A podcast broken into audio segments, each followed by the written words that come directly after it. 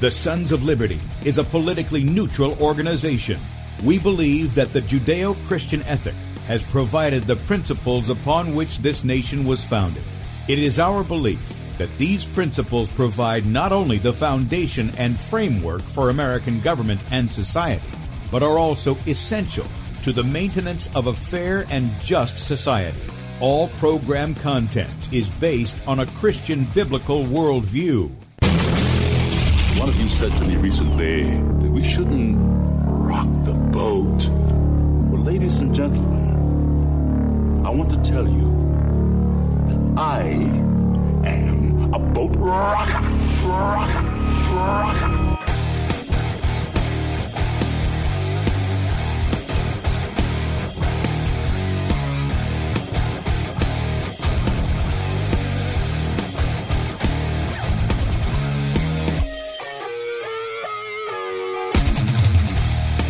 Good morning, America. Welcome, Christians, conservatives, constitutionalists, liberals, libertarians, communists, Islamists, LGBTQ, RSTUV, WXYZ people, boat rockers who are in the house, and anybody else I may have missed to the Sons of Liberty radio show here on Red State Talk Radio, where we use the Bible and the Constitution not to see who's on the right or the left, but who is on the straight and narrow. I'm your host, Tim Brown, coming to you not live from the U.S. occupied state of South Carolina. We're pre recording the show due to the time restraints of our guests. I'm also the editor at sonsoflibertymedia.com, and for our Muslim friends, I'm the infidel that Allah warns about. I hold to the book, the Bible, as the authoritative word of God. Glad that you guys have joined us today, and if you'd like to check us out online, please do so. Sonsoflibertyradio.com and sonsoflibertymedia.com. In fact, if you want to watch the video portion of the radio show, head over to sonsoflibertymedia.com. We are broadcasting that. We're streaming that uh, right now, even as I speak and uh, scroll down right there on the right side of the page. That's right. You can see the face that's made for radio right there. You can also watch that live video feed on my Twitter account at FPP Tim. Our Periscope and Twitch accounts are Setting Brushfires. Facebook is Bradley Dean SOL. Our YouTube channel is B Dean Sons of Liberty. We're on the front page of beforeitsnews.com and also on dlive.tv at The Sons of Liberty. Not just Sons of Liberty, you had to put in The Sons of Liberty there. And we appreciate our new friends on DLive as well. And then if you're branching out on other social media uh, networks, you can do that at Spreely, Gab, MeWe, Minds, and USA.life at Sons of Liberty and Sons of Liberty Media. Now, today we're having um, a special show, and it's because, you know, we like to bring – people on who are doing things. We we brought uh, people like Catherine Henry on, a constitutional scholar, not scholar. she's a she is a scholar, but she's a constitutional attorney out of Michigan. She's been taking a stand there along with some other people in the state of Michigan against uh, Governor Whitmer. Uh, she, now she's being um, pretty much attacked uh, for her stand against the the tyrant there. And uh, but we we also bring on all kinds of other people. And about a week and a half ago or so, um, a week ago this past Sunday, uh, Pastor Chuck Baldwin out there at Liberty Fellowship in Kalispell, Montana, declared that they were filing a lawsuit against the governor there, uh, Mr. Bullock. And I, I, if I'm not, he'll have to correct me here in just a second, but uh, if I'm not mistaken, he's the outgoing governor now. There's a new one coming in, I believe. And they're going to be bringing a lawsuit against him over the unconstitutional unlawful, tyrannical mandates that have come out of his office. And so he and another gentleman are joining me, Alan Baker, and they're on the line with me. And so I want to say, welcome to the Sons of Liberty, guys.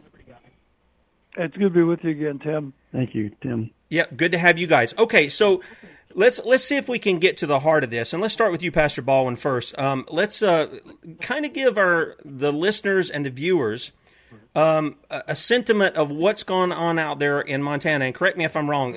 They, you guys did get you're getting rid of Bullock. You're you're getting a new guy in there, right?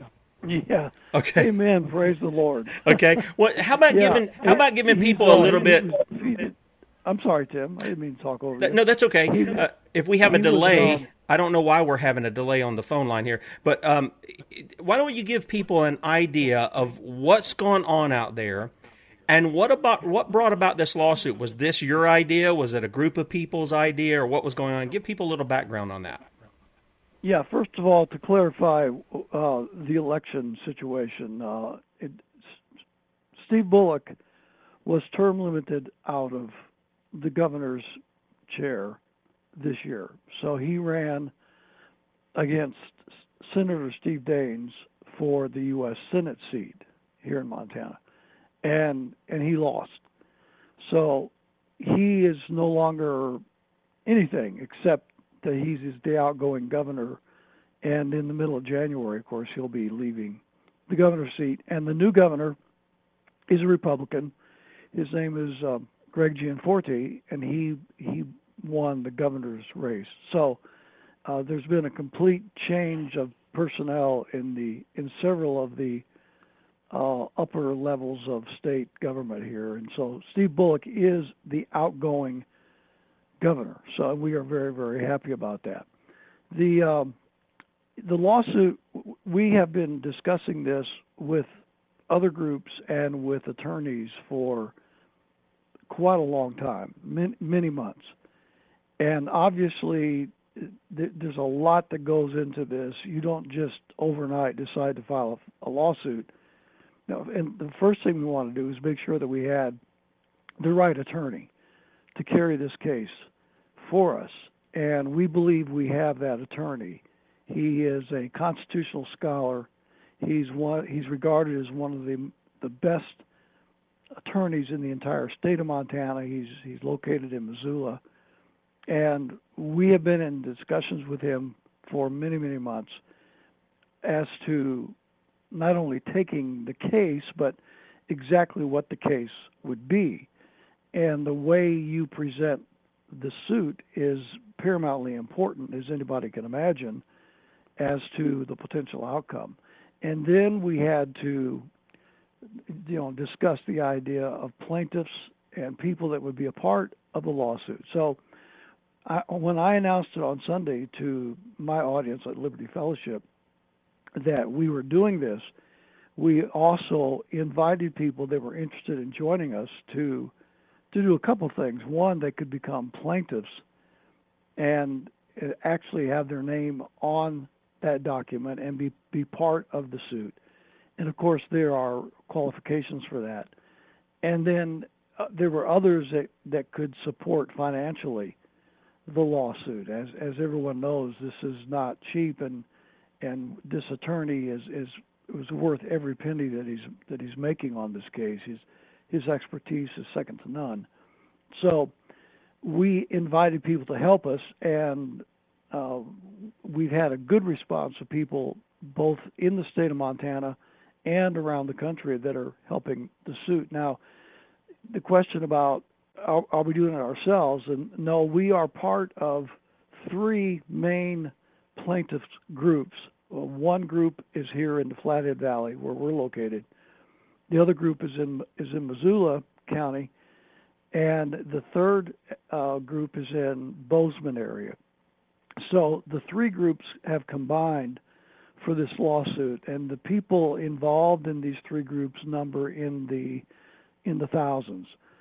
So this suit is being carried to Helena by our attorney, and then that represented group is is numbering in the thousands, and more people are signing on board. We're getting more people that are wanting to become plaintiffs. We're getting more people that are wanting to help financially this cause.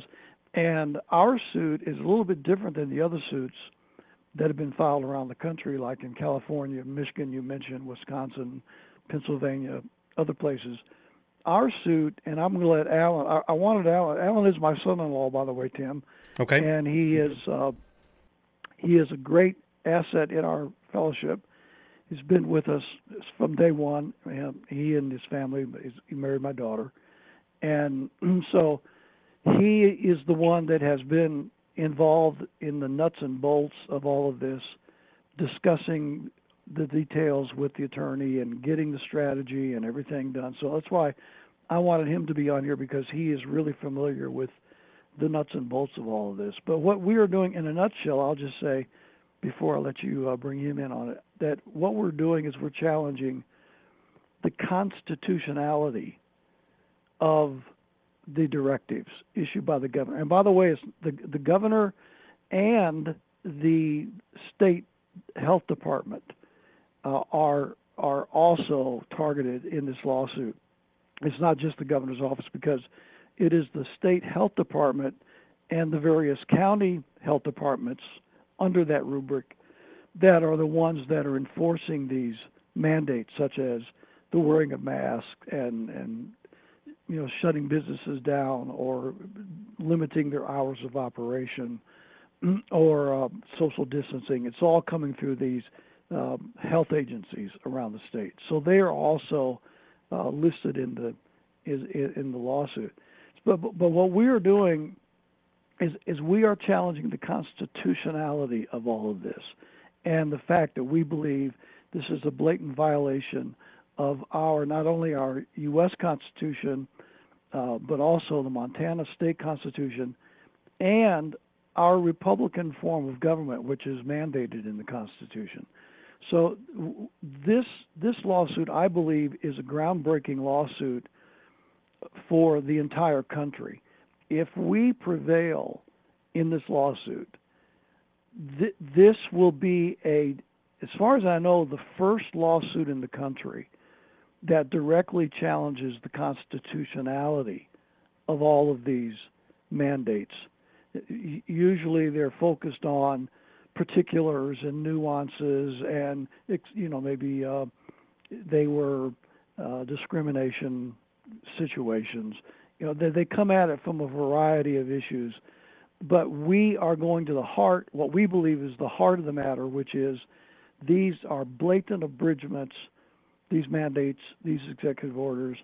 These are blatant abridgments of our constitutional liberties. And that is the challenge of the suit our attorney is a constitutional scholar, and that's the way he is going to argue the case. And so, if we prevail in this case, a precedent will be set around the country of the unconstitutionality of these, uh, we believe, egregious uh, dictates by this governor in Montana and also by implication the other governors around the country.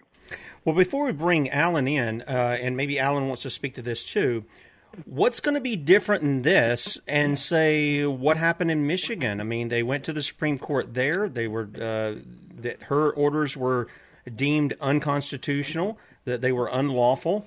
Um, they have tremendous impact. So it's it's not like when they do this, they're um, what's the word? It's not like they're doing this and nobody's harmed by it. Lots of people are harmed by it. There, some people have obviously. I think you could probably tie it back to some people have lost their lives.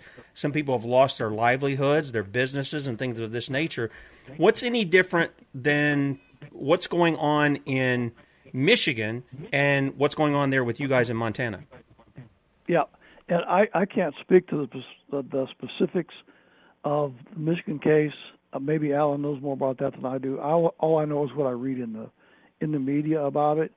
But I, I know that that we are challenging the constitutionality of the order. That we're not, you know, going after some of the peripheral issues. So I, I really can't address the Michigan lawsuit. I haven't read it or any such thing as that. But I, I just know that, that what we're doing here in Montana is strictly going after the constitutionality or the unconstitutionality actually of the, the of the directives. So, Alan, why don't you answer that if you know more about that, and maybe explain a little bit more about what what the particulars are here in Montana? Yeah, go ahead, Alan. Sure, sure. And to start with, so what happened in Michigan, and I'm reading that ruling, is the code there has got two sections. One is public safety. One is public um, um, welfare or uh, police state type things, public safety, public safety and public health. And what they, the attorneys in that case hung their hat on the technicality that the governor was pulling police state powers from the public safety code and applying it for a public health uh, issue. And so she was trying to take police powers from the sub public safety and apply it for public health. And that's how they they got her on the technicality there. But the more important general conclusion that that court made was the conclusion that oh, and by the way, you can't do this anyways because you the separation of powers. You can't delegate to um, the uh, to the executive legislative powers. When when I first we, like like Chuck said, we've been talking about this and studying this for several months, and then talking to some people around the state in about our situation. We have we have two sections of the Montana Code, Title 10 and Title 50, that are applicable here. Title 10 basically gives the governor the authority to declare an emergency, and there's and that activates certain other portions of the code, among them being Title 50. And Title 50 is where the DPHHS, which is the state health department, is authorized to start doing things through their their local health departments. And so, in talking to people about this months ago, it was how do we rein in this Title 50 exercise by the health departments that can that have, per that code, a great deal of authority and latitude. And under the hysteria that everybody is under, the idea of rescinding Title 10 and Title 50 just didn't seem possible, but certainly desirable to see it amended. And we can get into the fallacies of the code as written. And the Michigan case came out, and it just made the kind of overall conclusion that, like I said, oh, by the way, you can't violate separation of powers immediately my mind went back to, well, if we've got a precedent from another state, why worry about just revising Title 10 and Title 50? This needs to be brought to the state of Montana, and we need a, a judgment here. So when our legislative session begins this year or next year in January, we have the, the precedent to not only revise but actually rescind Title 10 and Title 50, get, you know, based on some of the same reasoning of the separation violation of separation of powers. So at, at that point, there's that going on from the top down. By that I mean by the state, and we're also battling here locally, and all the counties are battling locally. Their local county health departments implementing restrictions in response to the governor's uh, directives. So we kind of had two things going on, and that was to to deal with the state level uh, unconstitutionality of the mandates, and hopefully we'll have something in place to help our local legislature rescind these things. But secondly, we had to deal with the local issues. And there's been a lot of people all over in different counties uh, making various efforts to rein in their local health officers. That's the actual term for each county has their own health officer who implements these things we were all trying to fight the local health officers at our various county levels um, with varying degrees of success or lack thereof. Uh, fortunately, in, in Flathead County, we were better than most. And so the way it ended up happening was there's various health board meetings where they wanted to, where our local health officer wanted to implement various restrictions. Well, they kept, they kept getting voted down by the Board of Health but during the, one of the Board of Health meetings back in October, one of the doctors who is, there's two doctors on the board, one of the doctors who is very much in favor of all the restrictions, made the comment once the restrictions that were proposed in that meeting were voted down. He said, well, we just can't wait a whole another month to the next meeting. We need to get something done right away. It was at that point the light bulb went on and said, you know, these people are not going to stop. They're not just going to be satisfied. They're going to keep pushing. And it was at that point that we I really put the pedal to the metal of you know not just talking about this with our attorney, but okay, we need to put something in place. So at that point, he started drafting some legal theory to uh, put in front of the board of health here in Flathead County. And by the time those two or three weeks went by, we had another emergency health board meeting where they wanted to put another set of restrictions in place we issued a uh, he issued his his letter via public comment, and it was amazing how quickly the county reacted at that point. you know, and uh, within a week, through the back and forth with our attorney and the county uh, deputy attorney, uh, he put it in writing very clearly. Why are you suing us? We have no restrictions in place. Well, that was eureka. I mean, okay, let's go out and proclaim it to everyone that there are no restrictions in Flathead County but that's not exactly true. And so over the next few days, we, my attorney and I, were just thinking through it and began to realize that it's it's the state health department who has the authority, as the code is written, to act. And so while we may not have the county implementing restrictions, the governor's restrictions kind of hang over everything.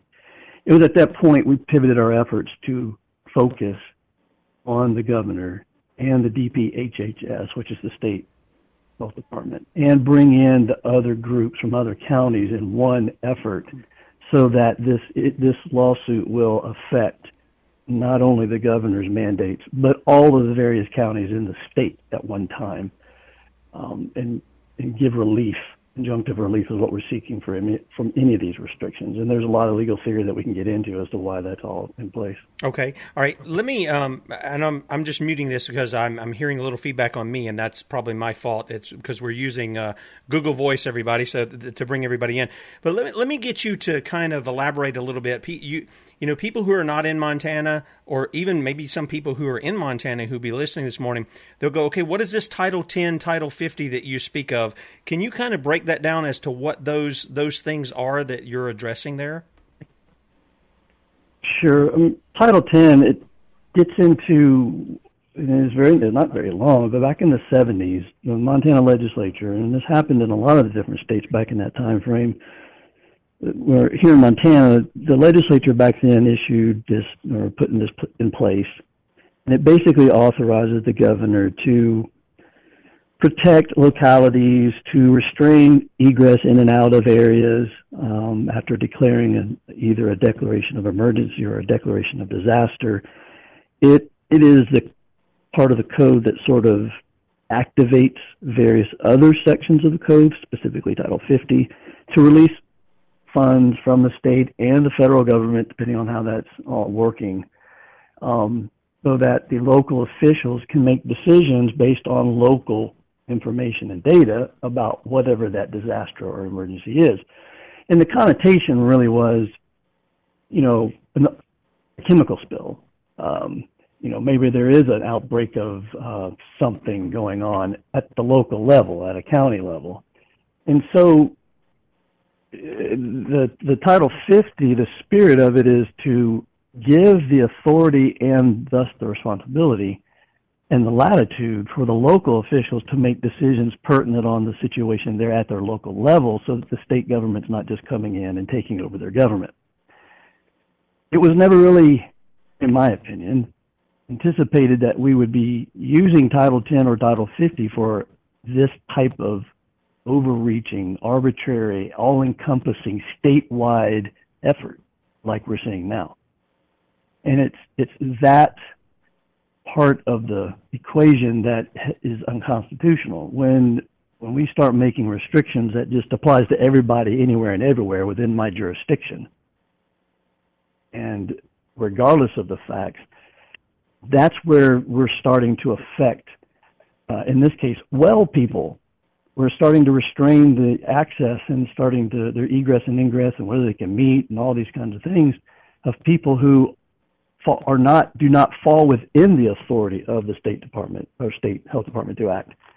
Uh, for instance, they do have latitude and authority to deal with truly infectious or truly sick people, but a broad-based mask mandate for everybody, closing down businesses for everybody, including those that are not sick or not infectious, that's where it becomes unconstitutional from a technical standpoint. Um, that's where Title 50 does not. They're breaking the law. They're they're conducting illegal activities at that point. Hopefully, that answers your question. Yes, it does. Uh, in fact, let me see here. I was bringing some other things up. I, I, just want to make people aware when you're talking about constitutional, you're talking about uh, obviously uh, the U.S. Constitution, but then also the Montana Constitution. But I, I always want to remind people those things are based on things that we find from the scripture. Uh, for instance, in Leviticus, we're, we're not told that you go and you quarantine people who are not sick. In fact, there are several steps that you determine if a person has leprosy. And then at that point, you you know put them outside the city if you will you put them in this camp uh, together with with others who have that but you're you you don't do that for the healthy people that they might have been around there's there was a process for that and so I want people to understand when they hear uh, what we're talking about, and I've made this point many times on the show here. This idea that people have to quarantine. My daughter and her husband are coming in this coming week for Thanksgiving from New Jersey, of all places. I mean, anyway, uh, I won't even go there with that. But the point is, is when they come here, my wife was saying, yeah, they're going to be here. Then they're going to go see his parents and things. Then they're going back. And they're telling my daughter that she has to quarantine for 14 days. And I'm like, who's going to even know in the first place? I mean, I, I, this infringement upon the liberties of people who are not sick uh, in any capacity and having to quarantine, that just that is a tremendous overreach. And I, I want to point people back to the fact that our foundations for claiming that liberty is the Bible itself. I mean, that's that's really where you go to for how God said that you you deal with those who are sick and those who are not, which is I think some something that you mentioned there just a moment ago, Alan. Right, and that's one of the one of the real key points is that the article uh, Title 50 as written has no restraints, no oversight. There's no way for the the well and the people that should not be caught up in this dragnet to to prove that they are sick or, that they are not sick. There's there's no mechanism by which they are allowed uh, due process. Uh, you, so your point is exactly right. We're, you, know, you can't just go out and tell you know, everybody, you got to stay home, uh, without giving them the opportunity to prove that they're not an imminent threat to anybody. And that's one of the key one of the key points of this whole effort is that it, Title 50 in Montana and all the states are similar. There's broken down in specifics, but the idea here is that the health departments are supposed to be protecting us from true imminent threats.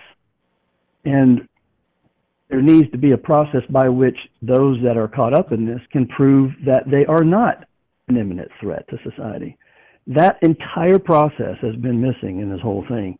Um, in addition to the fact that they're trying to affect all people, including well people, even the people that may be sick or have no due process before they lose their businesses, before they lose education opportunities, which you pointed out earlier in the show uh, that that's a, glaring oversight in the way that Title 50 is is written, and one of the key points that we're going to be attacking. Okay, all right, uh, Pastor Baldwin. One of the questions I have for you, and this will this will come back in into Scripture because I we like to interweave that in here so people understand our foundations. And I know that's very important to you when you uh, preach on Sundays and when you're speaking at places. Can you kind of elaborate a little bit uh, on even the point that I was making there about this kind of thing? Because uh, Alan was talking about this thing of the people having to prove somehow with their quarantine or whatever that they're they're not sick or something. It smacks of the same kind of stuff with uh, when somebody wants to buy a handgun that they have to wait a certain period of days, uh, that they have to go through background checks and stuff like this. It's, it's like it's the complete opposite of who we are as a people. That you're innocent until proven guilty. With all these kinds of things, you're having to prove your innocence while you're assumed to be guilty. Could you speak to that just for a moment? Yeah, I'd be glad to, uh, and, and, and thank you for the question. Yeah, every it, this is what so many Christians do not understand, and I, I know that you do, and, and we've talked before about this.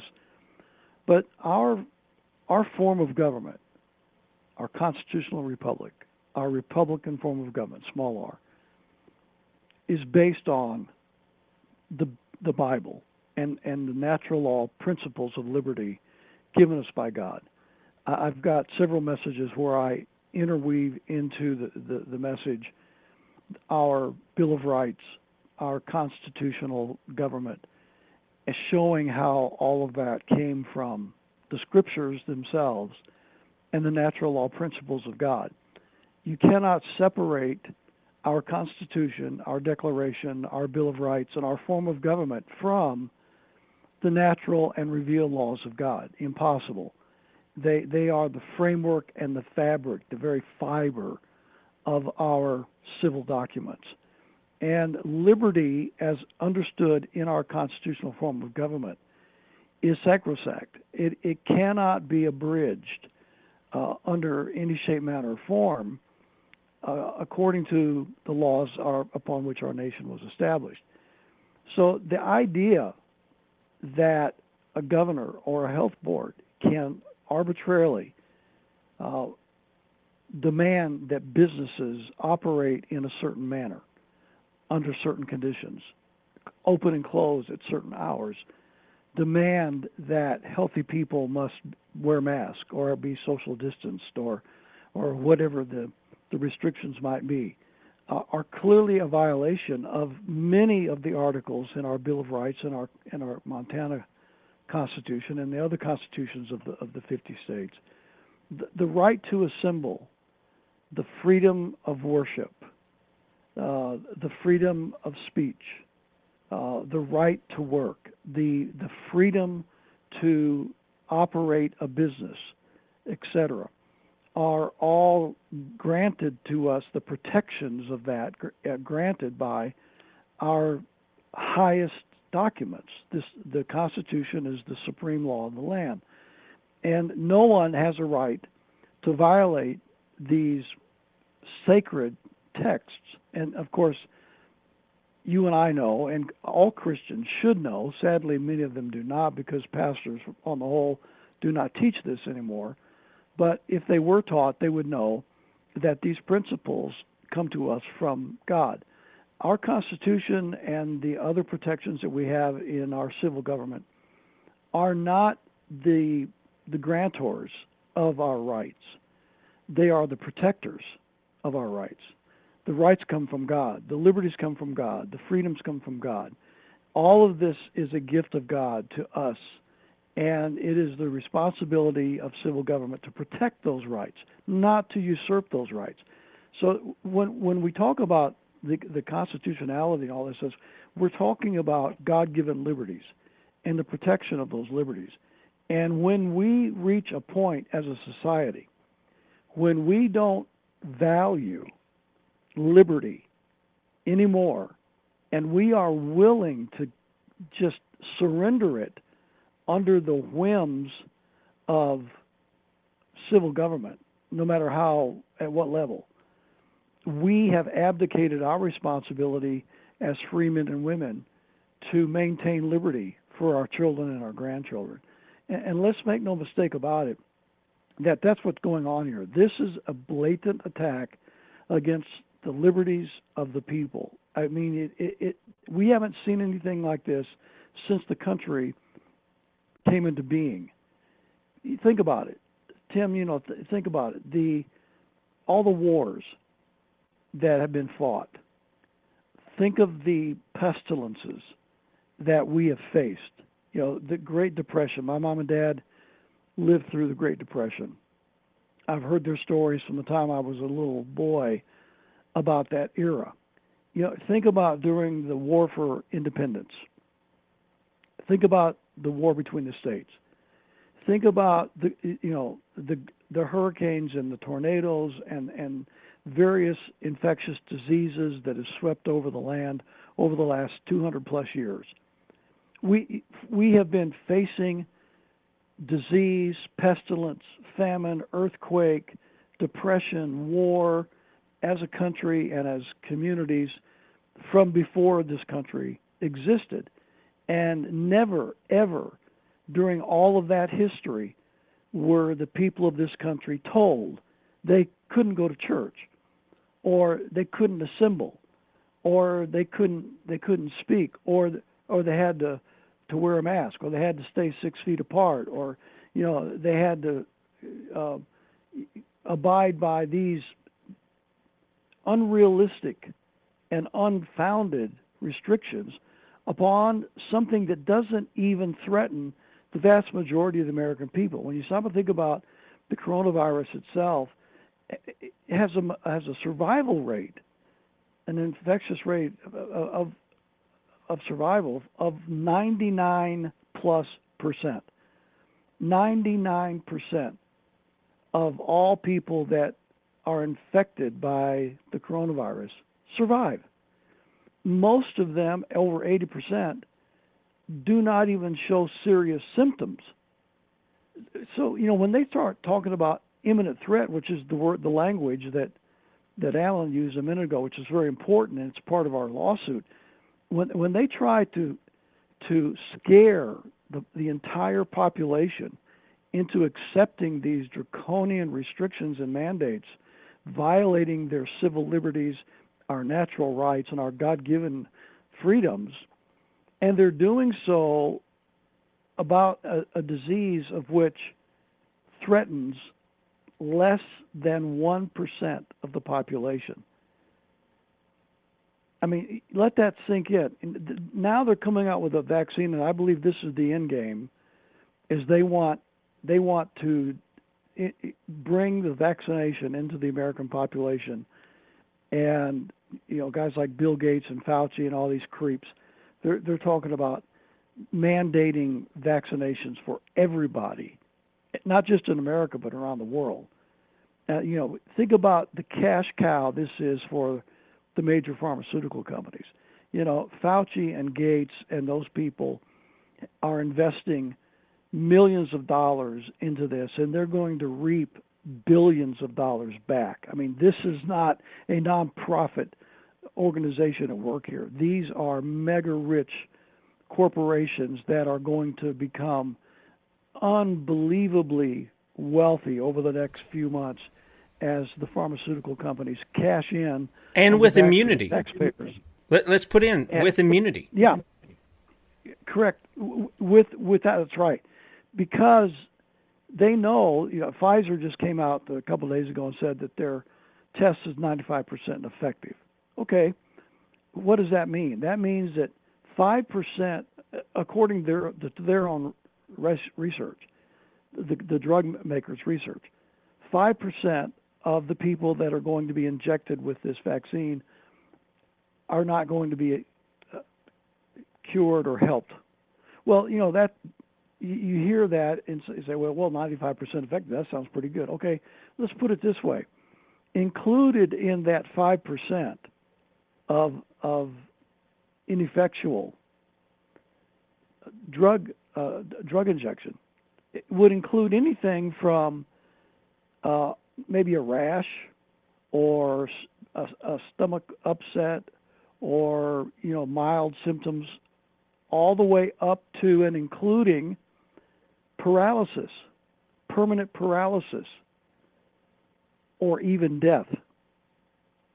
So you have a 5% chance, according to the, the drug maker's own, own statements, you have a 5% chance of being adversely affected by the vaccine. And again, included in that would be permanent paralysis and or death. Now, you compare that to the disease itself, which if you do nothing, if you do absolutely nothing, if you if if you don't take an injection, you do absolutely nothing, you don't social distance, you don't wear a mask, you whatever, you get coronavirus, you have a 99 plus percentage chance of complete and total survival. And nothing nothing beyond whatever the conditions were, of which 80% are mild, from taking place. Well, and let's... yet, on that basis, on that quote science, they're demanding that everybody be injected, and that these health departments are using this as a health menace, and it, it, it is an imminent threat to the entire population, which is producing all of these draconian mandates and the ultimate goal of, of the vaccine. So you can see this is a egregiously manipulated, concocted, manufactured disease that is being used to number one curtail, limit, and even destroy our constitutional freedoms, and number two, forcing people to take what could become a very dangerous and risky vaccination. Who profits? The politicians, the big pharma companies and manufacturers, the hospitals and the medical industry, state governments, etc., that are receiving all of these millions of dollars of stimulus money courtesy of Mr. Trump and the members of Congress billions of trillions of dollars, six trillion dollars, and more coming. Our governor just a couple days ago has made seventy-five million dollars available. Bri- this is bribe money, Tim. Seventy-five million dollars that he wants to give to comp- to companies and businesses located in Montana if if they will promise that they will accept his mandates he will give them a portion of that $75 million.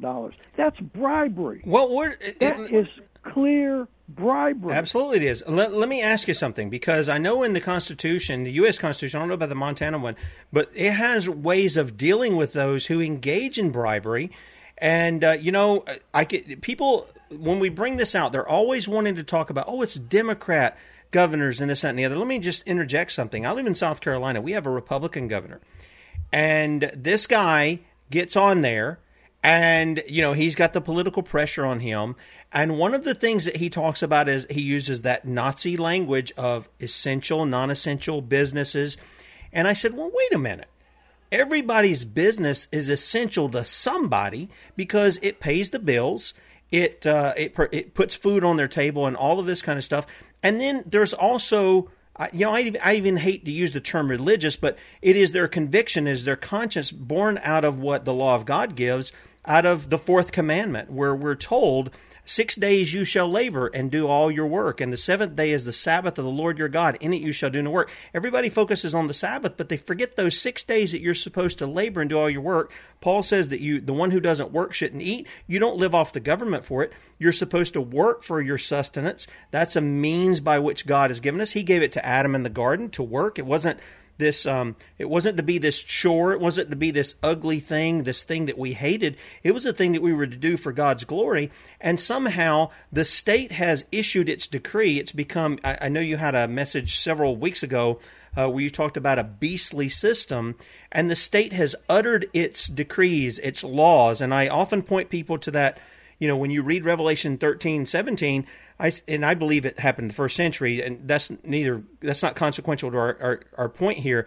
But you know, it's in the right hand of the forehead. And when you go to Deuteronomy chapter six, it, it you know God teaches us as people that as people to were to have His His commands in our heart. They're to be in our heart. We're to teach them to our children. They're to be bound on our hands. They're to be as frontlets between our eyes. And uh, and and I see the semblance there. We're either going to follow God and His commands, or we're going to follow the tyrants and we're going to submit to them and their cruelties, and we're not going to reap God's blessings. We're going to reap His cursings.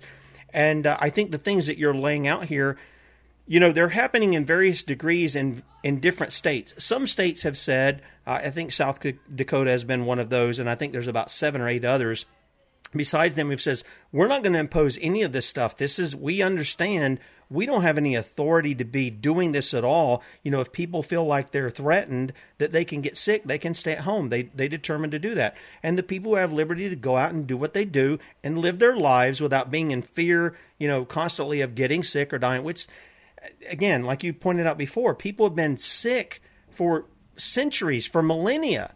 And the majority of them get well, but eventually all of us, you know, the the the timeline when it's long enough, it's you know, one and one die. I mean, that's just the reality that we live in.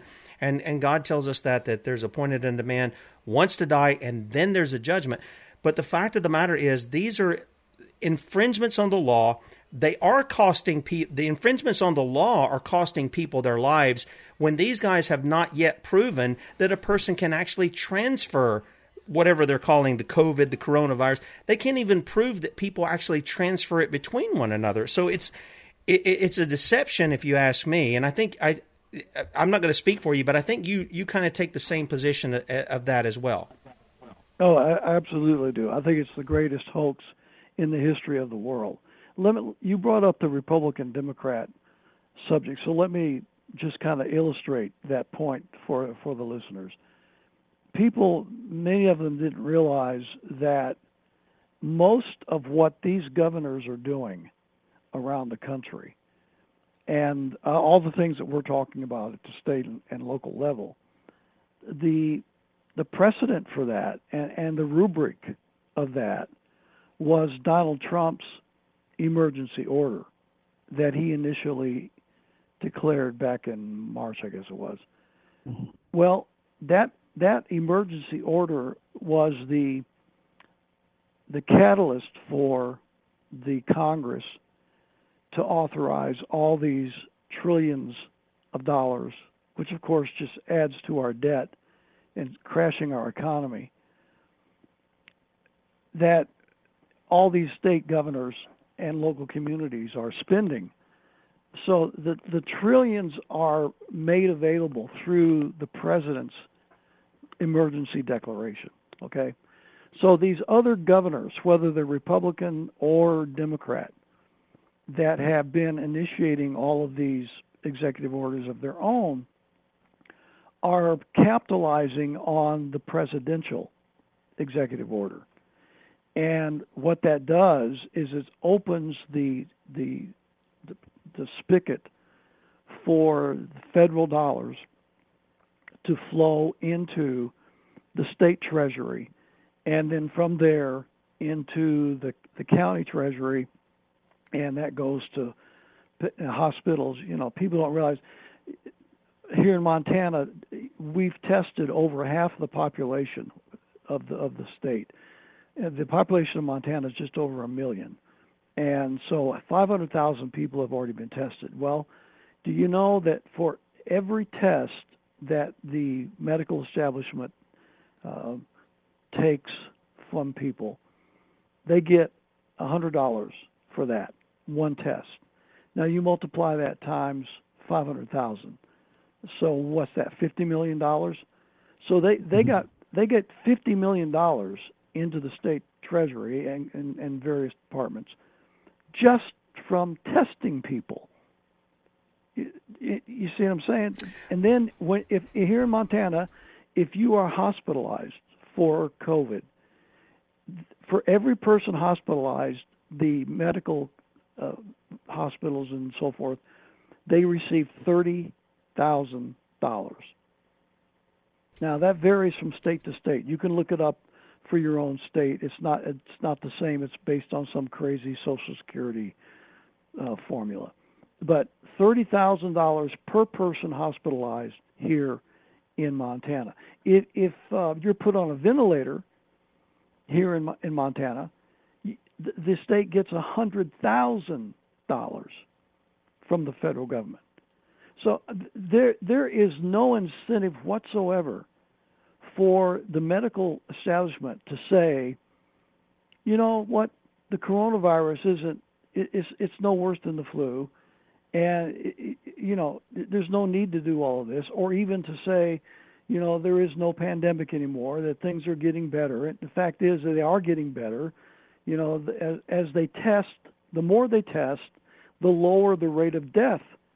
You know, they don't talk about that the, the, the test rate goes up, the death rate goes down. They don't talk about that. They make it sound like that if you are tested positive, that you are an active case. They call that a case, and you're not. You're not a case if you're not sick and you don't need treatment, you don't need care of any kind, but you test positive for corona. That doesn't make you a case, but they call it that's a case, and it kicks in all of the monetary benefits.